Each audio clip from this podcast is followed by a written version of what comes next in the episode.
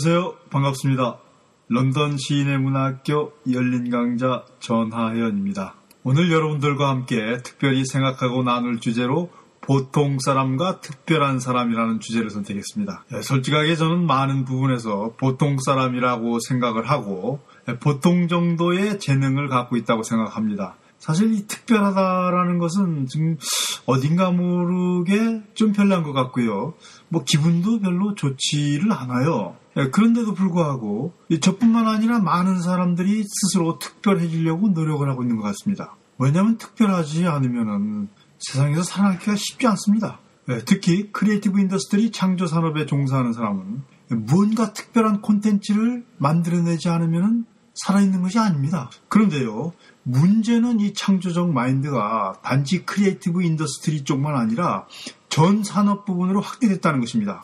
우리의 일상적인 영역으로 확대되어 이 기업인들 마인드 같은 경우도 창조적 마인드를 갖지 않으면 살아남을 수 없다는 것입니다. 20년 전까지만 해도요, 무엇을 하나를 알고 배우고 전문화하면은 30년 정도 그것을 써먹을 수 있었습니다. 그런데요, 90년대에서부터는 하나의 창조적인 아이템으로 생산한 상품의 수명이 10년을 못 갑니다. 여러분, 재밌는 거는 정말 일본인들을 새롭게 평가하고 일본인들을 위대하게 만든 예를 들어서 워크맨, CD 플레이어 같은 것이 10년도 못 가서 그 수명이 끝나고 지금은 소니사가 몰락을 하고 있는 지경에 있습니다. 오늘 소니사를 지난 5년간 경영했던 외국인 사장이 결국 쫓겨나고 말았는데요.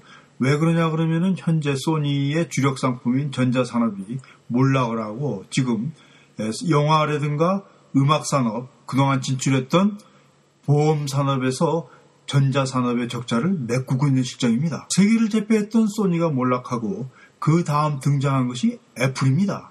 그런데 지금 애플도 수명을 다해서 사실 애플의 미래가 불투명하게 보이고 애플이 계속 시장을 독주할 것이라는 장담이 전혀 없습니다. 이렇게 10년도 안 돼서 소비자들이 변덕스럽게 자기의 취미와 욕구를 끊임없이 바꾸면서 제품을 디자인하고 만들어내는 사람들은 끊임없이 새로운 생각으로 새로운 창작으로 무언가 특별한 것을 만들지 않으면 안 되게끔 되었습니다. 아, 정말 피곤한 세상입니다.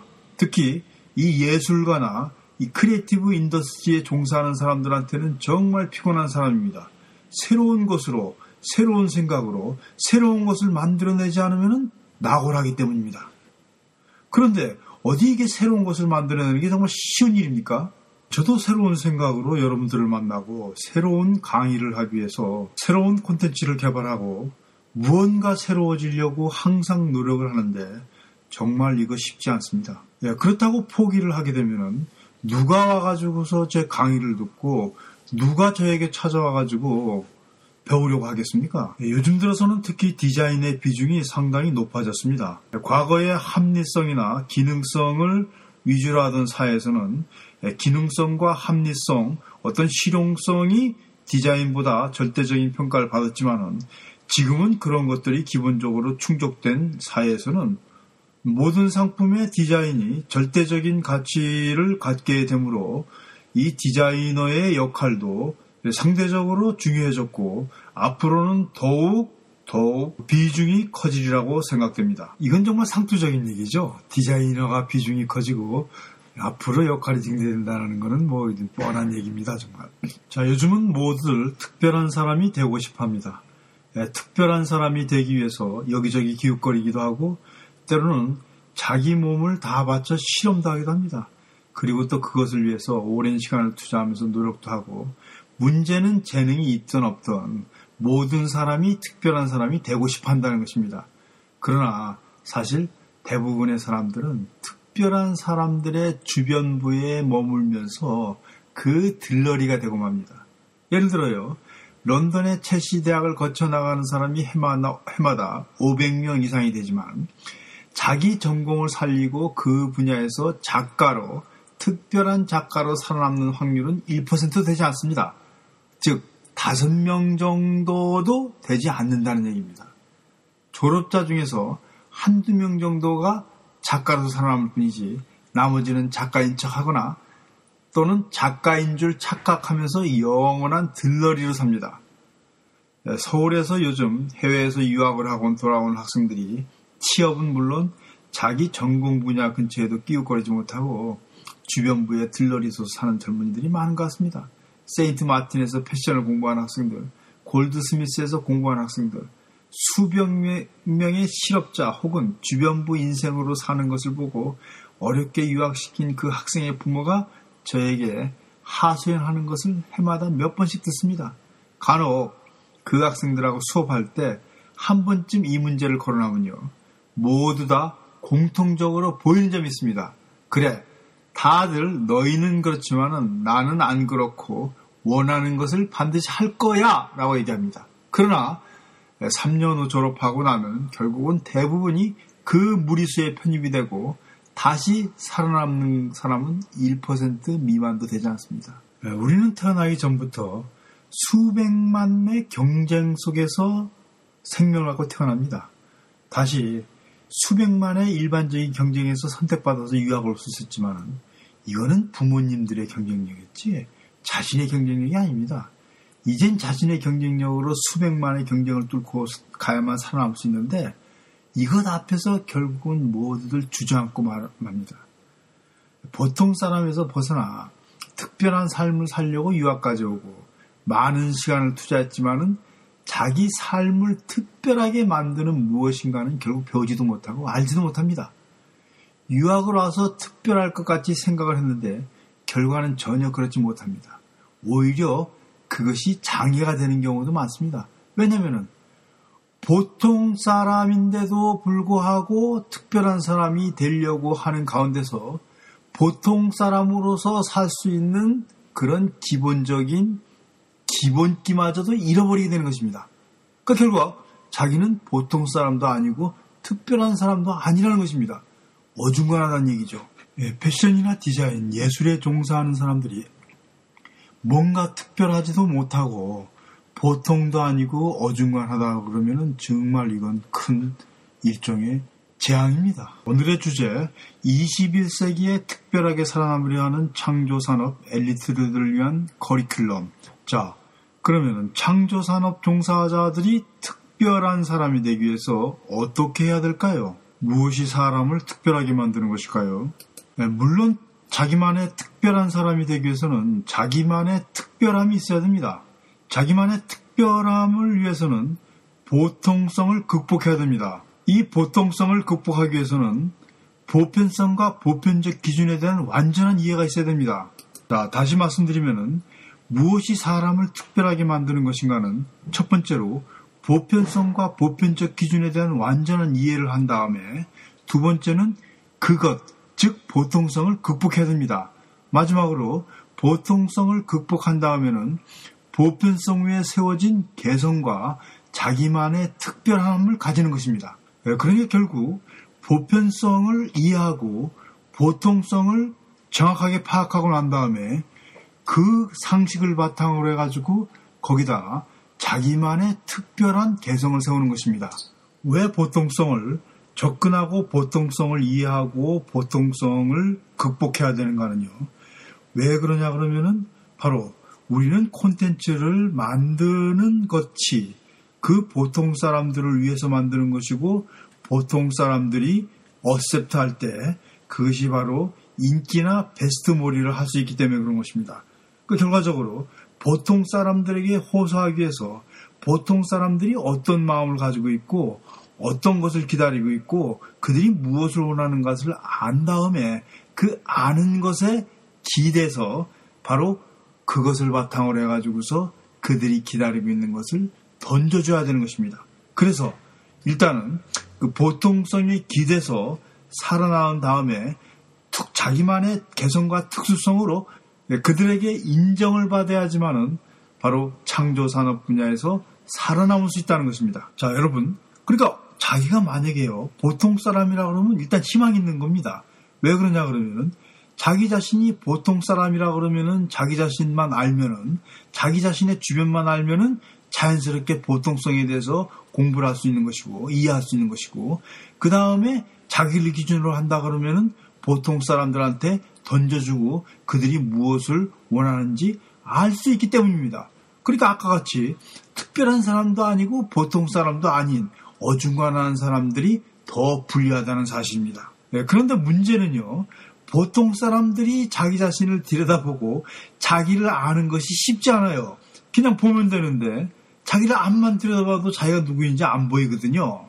또 내가 정말 보통인 거야 하고 또 의심합니다. 바로 이 주관적 보편성에서 주관적 보통성에서 객관적 보통성을 찾는 작업입니다. 이 작업이 쉽지 않기 때문에 내가 누구인가 또 내 주변은 누구이고 과연 나는 보통 사람인가 이런 문제에 대해서 누구나 쉽게 대답을 할 수 없는 것입니다. 나는 보통 사람이고 다른 사람은 보통 사람이 아닌가?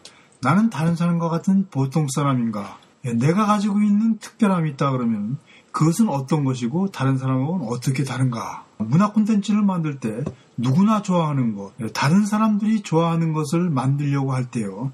다른 사람이 무엇을 좋아하는가? 예, 그것은 주변 사람뿐만 아니라 눈에 보이지 않는 보통 사람이라면 누구나 좋아할 수 있는 것인가? 이런 문제에 대해서 답변을 구할 때 항상 우리는 내가 보통 사람인가, 내가 생각하는 것이 맞는가에 대한 의심부터 하기 시작합니다. 그런데요, 이것을 맞는 사람들이 사실 별로 없어요. 별로 없기 때문에 히트를 치는 상품이라든가 베스트셀러가 되는 상품을 나오는 경우가 별로 없는 것입니다. 대부분 실패하고 말거든요. 저 같은 경우도 그놈의 작업을 진짜 지긋지긋하게 하고 있습니다. 형도 책을 쓰면서요. 이거 정말 보통 사람이 좋아하는 거야? 나는 보통 사람으로서 책을 쓰고 있는 거야? 이것이 팔릴 수 있는 거야? 이런 끊임없는 질문을 해가면서요. 내가 누구이고 내가 과연 보통 사람과 같은 생각을 하고 있는가에 대해서 의심하고 또 확인하는 작업을 끊임없이 계속합니다. 자, 결국 우리는 내가 누구인가? 도대체 나는 보통 사람인가? 그렇지 않으면 나는 어떤 특별한 개성을 가지고 있는가? 결국 나는 누구인가로 돌아왔습니다. 내가 누구인가를 이해하면은 타인이 누군가를 쉽게 알 수 있고 그리고 내가 보통 사람의 생각을 하고 있는 것인가를 바로 이해할 수 있습니다. 참 이 쉬운 문제. 그러니까 소크라테스 같은 경우도 너 자신을 알라고 그랬었죠. 그러니까 자기 자신을 안다는 것은 정말 쉬운 일이 아닙니다. 그래서 이 자기 자신을 아는 문제에 대해서 학생들한테 많은 질문을 받습니다. 내 자신을 알면 어떻게 해야 되느냐? 과연 내 자신을 어떻게 볼 수 있느냐? 이런 문제죠. 아, 오직 방법은 한 가지입니다. 경계 밖으로, 내 경계 밖으로 나가야지만은 내, 나의 모습을 볼 수 있습니다. 내가 내 안에 있으면은, 그러니까 물고기가 물 안에만 있으면은 그 물이 어떤 것인지 모르거든요. 물 밖에 나갔을 때, 비로소, 아, 물이라는 것은 정말 이런 것이로구나. 또, 집 안에 있던 사람이 집 밖을 나갔을 때, 아, 집이라는 것은 이렇게 편하고 좋은 것이로구나.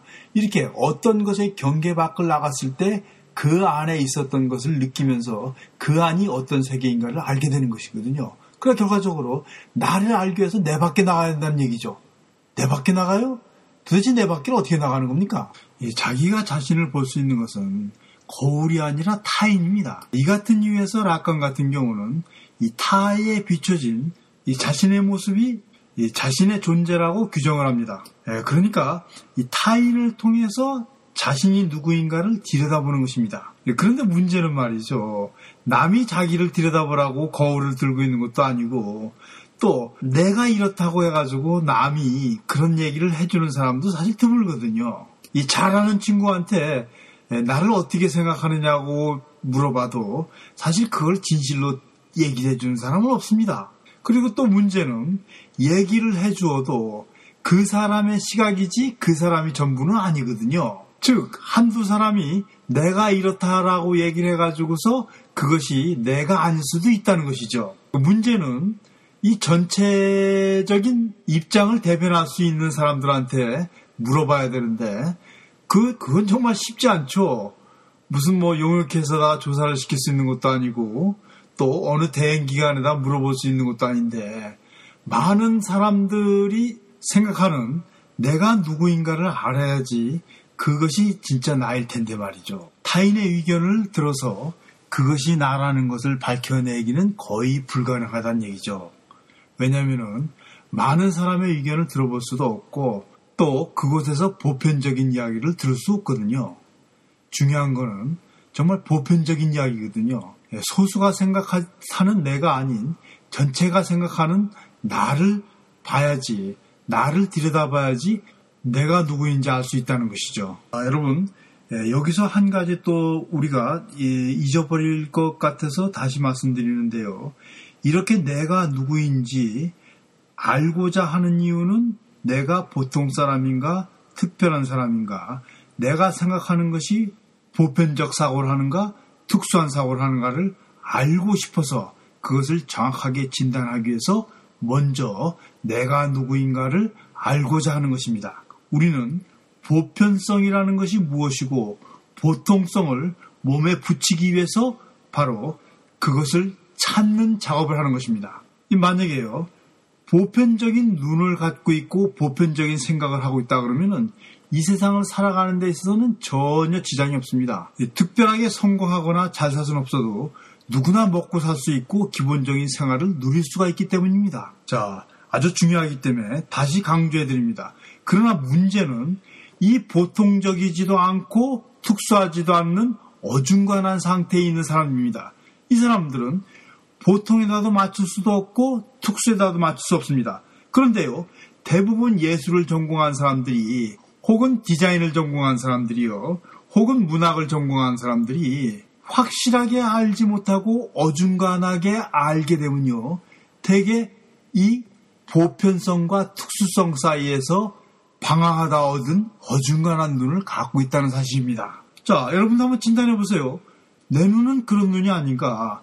내 눈은 보편적인 눈도 아니고 뭐 그렇다 그래가지고 특별하게 보는 눈도 아닌 어중간한 눈이 아닌가? 한번 여러분들의 눈들을 스스로 확인해 보시기 바랍니다. 자, 여러분 이 확인하는 과정 중에서 내 눈이 어떤 수준인가 정확히 알게 되는 동시에 이 보편성이라는 것이 무엇이고 특수성이 무엇인가를 저절로 알게 됩니다.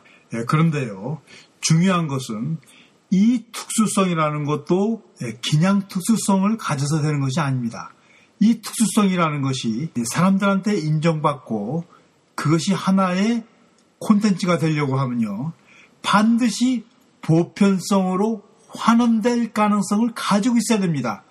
그것이 보편성으로 다시 바꿔지지 않는다 그러면은 그것은 살아남을 수가 없습니다. 그러니까 그런 특수성 같은 경우는 아무런 필요가 없습니다. 아, 중요한 얘기를 해서 다시 한번 강조합니다. 그것은 반드시 보편성으로 다시 환원될 수 있는 것이라면 됩니다. 왜 그러냐 그러면 하나의 어떤 특수한 것이 나타나 가지고서 많은 대중들이 그것을 어셉트해 가지고서 받아들이게 되면은 그것은 곧 베스트셀러가 되면서 바로 보편성을 갖게 되는 것입니다. 자, 그러니까 특수성이라는 것은 반드시 보편성을 전제로 하는 것이고 다시 그것은 보편성으로 환원되는 것입니다. 특수성이 보편성으로 환원되지 않는다 그러면요. 그것은 절대 특수성이라 할 수 없습니다.